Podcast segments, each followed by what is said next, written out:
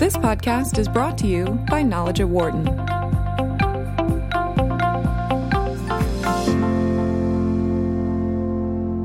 The recent news that a data mining company received information on some 50 million Facebook users has many people looking at the policies that the social media giant had or didn't have in place. There has been conversation of people looking at canceling their Facebook accounts. All the while, founder Mark Zuckerberg stayed silent until he did an interview just the other day where he discussed the problem. This was a major breach of trust, and and I'm really sorry that this happened. Um, you know, we have a basic responsibility to protect people's data, and if we can't do that, then then we don't uh, deserve to have the opportunity to serve people. So, with such a large breach, how does Facebook uh, turn this around? How do they regain the trust of the public?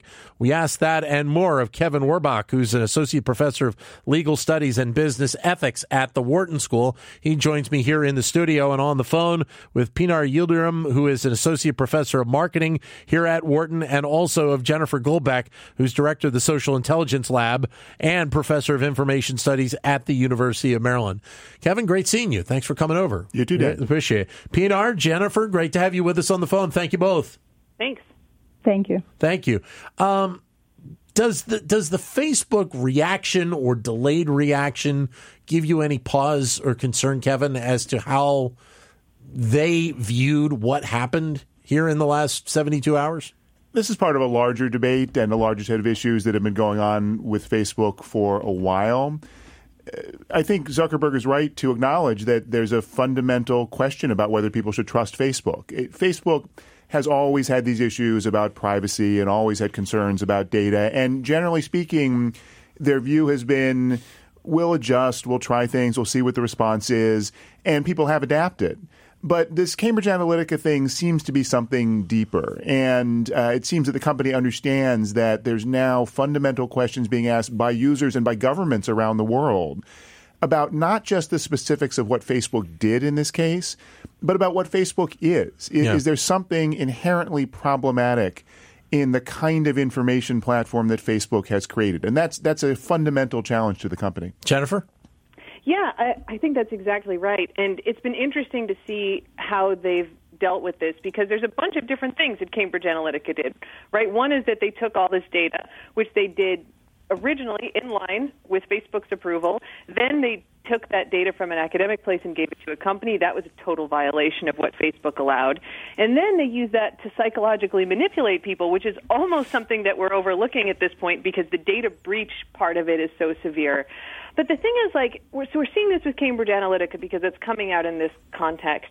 But there's no way that they're the only company that violated Facebook terms and collected this data. I've written code, especially back in 2014 and 2015 when they collected their data that had Facebook apps that was pulling data from people. Mine was all ethically approved by the university IRB, but I could have easily downloaded massive amounts of data, kept a copy, given it to whoever, and Facebook would have no way of knowing that. And so when you think about as a platform, they allow all these apps to collect huge amounts of data and then basically expect them to behave well there's real questions on is that a reasonable expectation because there's incredibly sensitive data out there, especially when you throw some AI at it. You can find out really sensitive things about people. And do we trust that everyone Facebook gets access to that data is going to behave well? I certainly don't. And I think that's a big part of the data side of this problem. Pinar, how, how do you react to uh, the time frame in terms of the reaction uh, by Mark Zuckerberg and, and how they are reacting as a, as a company to this? Because this is obviously a, a big problem for them right now. Yes, it's a big problem, and it seems like the time frame that they have been responding has been relatively slow. So this problem have, hasn't happened just now. This they knew about the problem for a few years, and the data collection, the, the origins of the academic data collection that resulted in this problem actually go back to 2007, um, I believe. So it's about almost 10 years of time that this data collection has been going on or has has started. Uh, but that being said, Facebook is in in a in a situation, a difficult situation here. They're facing a large trade-off about whether to provide the third-party developer benefits to consumers, which come in the form of products, apps, and others, versus just putting the walls up and and and you know keeping privacy of the consumers and costing them all of those additional services that they provide. So it's, it's a challenging situation for them, whichever way you look at it. Well, and a lot of people were talking about uh, the, the, in the first day or two the fact that Mark Zuckerberg hadn't really made a statement about this, and and I guess this goes back, Pinar, to to kind of a conversation I've had with a variety of of people in IT about whether or not you need to take a day or two just to kind of get a sense of, of what happened, so you can really wrap your head around how you're going to approach this and, and how you're going to try and correct it in the future. Exactly. And in this case, I think there's a lot more investigation that needs to be done because, again, the data breach or the beginnings, the origins of the data collection goes back years and years. So they need to figure out at what point this went really exactly wrong. This started out with all the good intentions. A third party developer app that's approved for research was open. Uh, again, it, this was this was what created the data collection, right? This is how the data collection started. So at some point it went wrong, and they have to go back and figure out exactly where it went wrong. Kevin? Yeah, if I could jump in, I think we sometimes make too much about, you know, when did Zuckerberg comment or did Sheryl Sandberg speak uh, about right. it at what point? Clearly, it's important from a PR standpoint. Clearly, it's important from a standpoint inside the company and taking responsibility. But but this is not about uh, what time someone made a statement or what yeah. even was the content of their statement. This is about really what what, what Pinar was saying. Uh, fundamentally, what did Facebook do? Yeah. And uh, you know, Zuckerberg has said he'll testify before Congress, so they'll haul in front, in front of Congress. They'll ask him lots of pointed questions. They'll grandstand about, "Look, we are going to tell you what to do." That's all noise. The ultimate question here is: Will Facebook and companies like it, either on their own or by being forced by governments, have to fundamentally change their business model, and not even just at the level of what data they share with third-party apps Will they be forced to give users control of their data? Will they be forced to share their social graph with competitors, as some are calling for in Europe? Those would be really fundamental changes that would have huge impacts on their business. But they're the kinds of things that go to this basic question about whether the business model is ethical and trustworthy. Jen? Yeah, I agree with that, and I, I think it hits the important point here. I don't especially care how long it takes Facebook to respond. I think it's good that they took a few days to think about it. The concerning thing I saw in their response is that they said, okay, this happened, so here's our fix, right? We're going to do X, Y, and Z. Here are the changes that we're making to the API, and we're going to audit this stuff. And I mean, those all seem like good, reasonable steps to me. But then there's kind of nothing else that came out of that of how are we really going to fundamentally address this problem. And Twitter, who Dan, we've talked about Twitter so much on yeah. the show, the problems that they have with harassment, like they have at least come out, you know, in Jack's tweet storm a month ago and said, "Look, we are stuck at solving this problem and it's really hard, so we're going to take a long time to work on it." And I think Facebook is in that position. Over and over and over there have been these privacy issues in one domain or another this one is not just a Cambridge Analytica problem. There's a ton of people, I'm sure, who have similar amounts of data collected illegitimately. And Facebook needs to figure out how to solve that in a much bigger way than a few changes to their API. And so I actually fear the fast response without a lot of thought going into we're going to fundamentally have to think about how we address this problem going forward. So then what Kevin in your mind is the, the, the path that and the areas that, that Facebook need to address here? I mean, certainly there's probably multiple areas along the way, policy in terms of working with third parties to begin with, uh, and, and, how they kind of approach their data in general are, are probably two of the most important. First of all, it's important to note it's not just about Facebook. So even yeah. if Facebook is in the wrong, it does not absolve Cambridge Analytica sure. and their partners for doing the kinds of things that, that Jen talked about, including certifying to Facebook that they had deleted certain data that they in fact did not delete. So yeah. there's a lot more going on here than Facebook. But to Facebook, this is going to need a real cultural shift. And there has been a change at the company. The, Facebook used to be, their motto used to be move fast and break things. Uh, and they used to basically have the attitude, well, let's push the envelope and then we'll step back. They really have changed. And I, I do believe that Mark Zuckerberg and the leadership of the company understands what's going on here and takes it seriously. That's the first step, Yeah. but it's going to take a lot more than that. Uh, and if you look at, for example, how Microsoft has changed, and it took 15 years. But the Microsoft of the 1990s that was sued for antitrust violations and led by Bill Gates to the Microsoft of today, led by Satya Nadella, is a fundamentally different company, not, not Right. at a product level, but at a cultural level. And I think that's what it's going to take for Facebook. But there's no shortcut to that. And I think the, the recognition by the executives is critical and important, Yeah. but it's only the first step. Now, the the other part to this, which we haven't discussed yet, which is important, Kevin, is, is the fact that we've discussed this from the U.S. perspective, but there's also the element of the U.K. as well because of Cambridge Analytica being a, a British-based company, and the regulators over there also having concerns about how this is all played out. And that brings in the point of the differences, as you alluded to before. The difference is how uh, data and privacy are viewed in Europe in comparison to the United States. Absolutely. So European privacy law tends to be much stricter. They also, frankly, in Europe are um, very willing to go after major U.S. based tech platforms. And because these dominant digital platforms are predominantly U.S. based companies, not European companies, they tend to be aggressive on enforcement. Uh, and so Google uh, was fined, not on privacy, but uh, you know, on, on um, competition policy, $2 billion recently by the European Union. The new general data protection regulation that goes into force in May allows fines of up to 2 to 4% of revenue, which is a massive number. Yeah. So, absolutely. I, I think um, companies like Facebook need to think very hard, and they're obviously looking at uh, the United States. But uh, no question, Europe is going to be a huge threat. Uh, Pinar, as, as Kevin kind of alluded to, this is uh, uh, uh, because it is not just a Facebook issue. You're talking about a wide range of companies that do business both in the United States and in Europe, and obviously have to get adjusted to uh, the rules on both sides of the Atlantic and the differences between them. That they have to be watching this very carefully as to how this is play out and the potential changes that they may have to make moving forward. Absolutely. It's, this is absolutely not just a Facebook problem. It's a problem for Google. It's a problem for Amazon. Any other large company, an online company, which has been collecting and using data for various reasons, they will all be exposed to any regulation that may come out of this, this incident.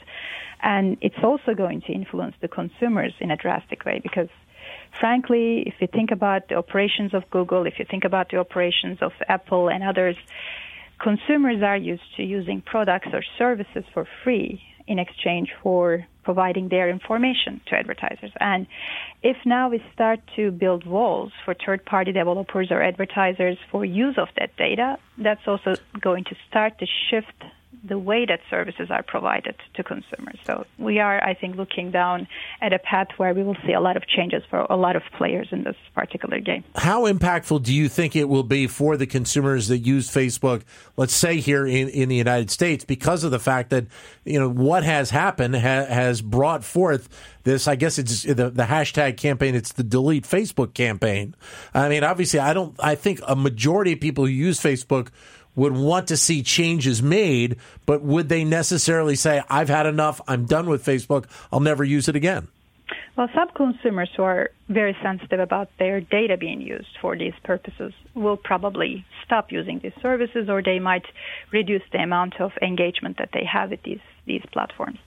But in the long term, when we think about the potential outcomes, we have to realize that consumers are very used to receiving certain services for free in exchange for their information. And frankly, yes, there are a lot of consumers who do not realize how extensively their data is shared, it's used, it's um, you know, it, it's broadly, I think, um, exchanged between different parties.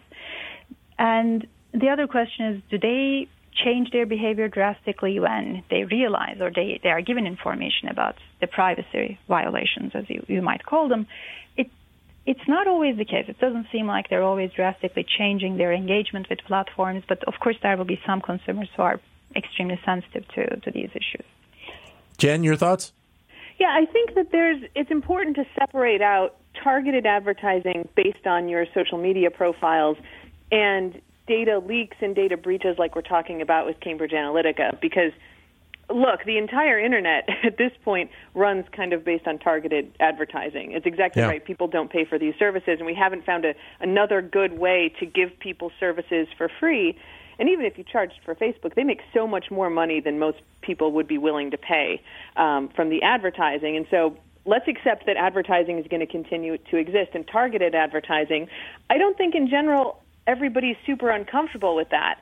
Um, you know, saying, here I've expressed my interest, here are things I've talked about, advertised to me based on that. But when your data is then harvested by apps, this is not third party advertisers. These are quizzes that you're taking, games that you're playing, and then sold to other people, used, you know, in the case of Cambridge Analytica to try to manipulate your vote. Like, that's a very different thing. And so I think we need to separate this idea of targeted advertising where Facebook can control access to that data. They can allow advertisers to target, say, uh, hockey fans like me in Washington, D.C., but nobody needs access to my profile. Facebook knows that about me. But may I That's interrupt? Sorry, the, the apps, the third-party apps are also funded. Their their major source of revenue is advertising, so they partly collect that data in order to to be able to maintain themselves, support themselves through so I. I understand that, but this is a, a difference between like, are we talking about Facebook making money off the advertising that they're selling, or are we talking about the survival of those third-party apps? Um, you know, apps I think is a very different ecosystem than social media. Sure, some people want their apps for free, but there's a much different marketplace for how apps are funded. Um, and I'm frankly, I, you know, I'm not a huge fan of like all the practices of Facebook, but I would rather them be targeting me with advertising than some fly-by-night app stealing huge amounts of data off my phone Yeah. for advertising and whatever other purposes. And so I, we really need to separate those things. And I think uh, there's a huge conversation to be had on all of this personal data space. Um, but advertising versus who's harvesting it and what are they doing with it are, are sort of separate issues in my mind. Which again brings up the uh, question, Kevin. We've talked to you about this in the past of where does, you know, for the most part, the government has watched over entities like Facebook and Twitter, but they haven't really pressured them. Now you're getting into a situation where you have this particular event. Obviously, the concerns will be about their security measures and, and what they have to do. Where do you think potentially this could be headed right now? Because obviously the call is to have Zuckerberg come to Capitol Hill and talk with it. And the question is whether or not there is going to be a push from consumers from Capitol Hill to have more of an, of an influence on these entities right now. There's absolutely going to be a push. So these big digital platforms like Google and Facebook are not thought of as public utilities. The Yeah. traditional utilities, the railroads, as well as things like the communications companies, Yeah. now the broadband companies, we have a whole body of law and regulatory oversight based on the idea that they are fundamental infrastructural platforms for society and for public discourse. Yeah. We've chosen not to create that structure in the United States for these digital platforms in many ways for very good reasons Right. that we wanted to allow the market to flow and innovate, allow them to compete against the incumbents. But we're, I think, long past the point where it makes sense to talk about Comcast as a big, powerful company and not also talk about Facebook and Google as big, powerful companies. And that doesn't necessarily mean the answer is to treat them all identically. Right. But we're starting to see really on both sides of the aisle. This is not just, uh, for example, Democrats. It's also Republicans who tend to be deregulatory, advocating closer scrutiny of these companies.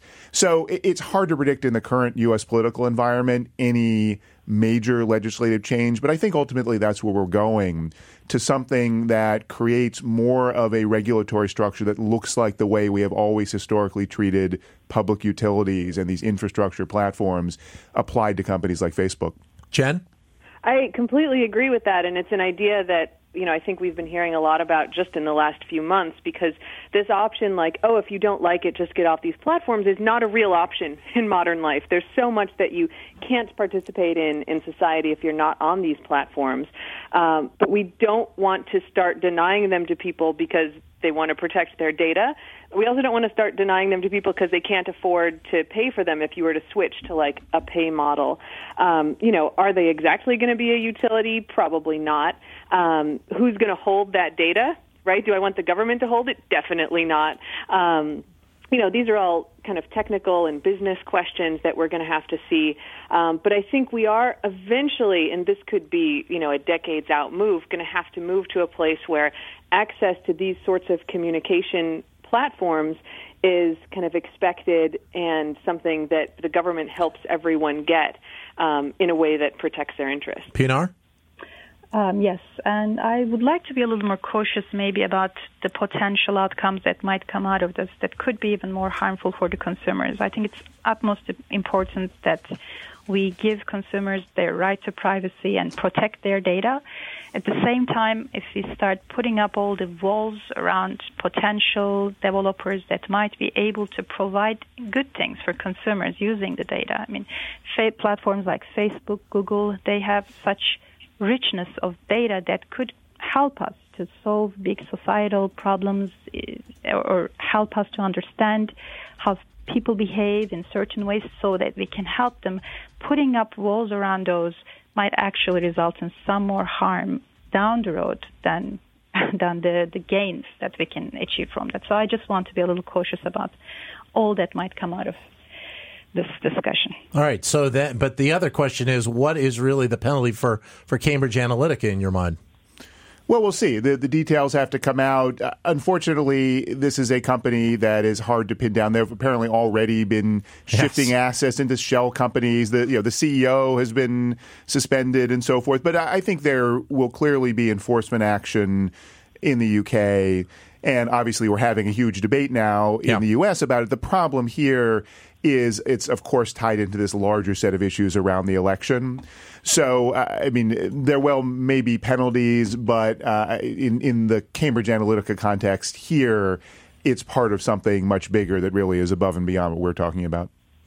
Great to have you all with us, uh, Pinar, Jennifer. Thank you very much for giving us your time on the phone today. Thank, Thank you. you. so much. Thank you both. Uh, Kevin, as always, great seeing you. Thank you for your insight. Thanks a lot, Dan. Thank you. Uh, we've been joined by uh, Kevin Werbach, Associate Professor of Legal Studies and Business Ethics here at the Wharton School, uh, in studio. On the phone with Pinar Yildirim, uh, Assistant Professor of Marketing here at the Wharton School, and Jennifer Golbeck, Director of the Social Intelligence Lab and Professor of Information Studies at the University of Maryland. For more insight from Knowledge at Wharton, please visit knowledge.wharton.upenn.edu. Bye.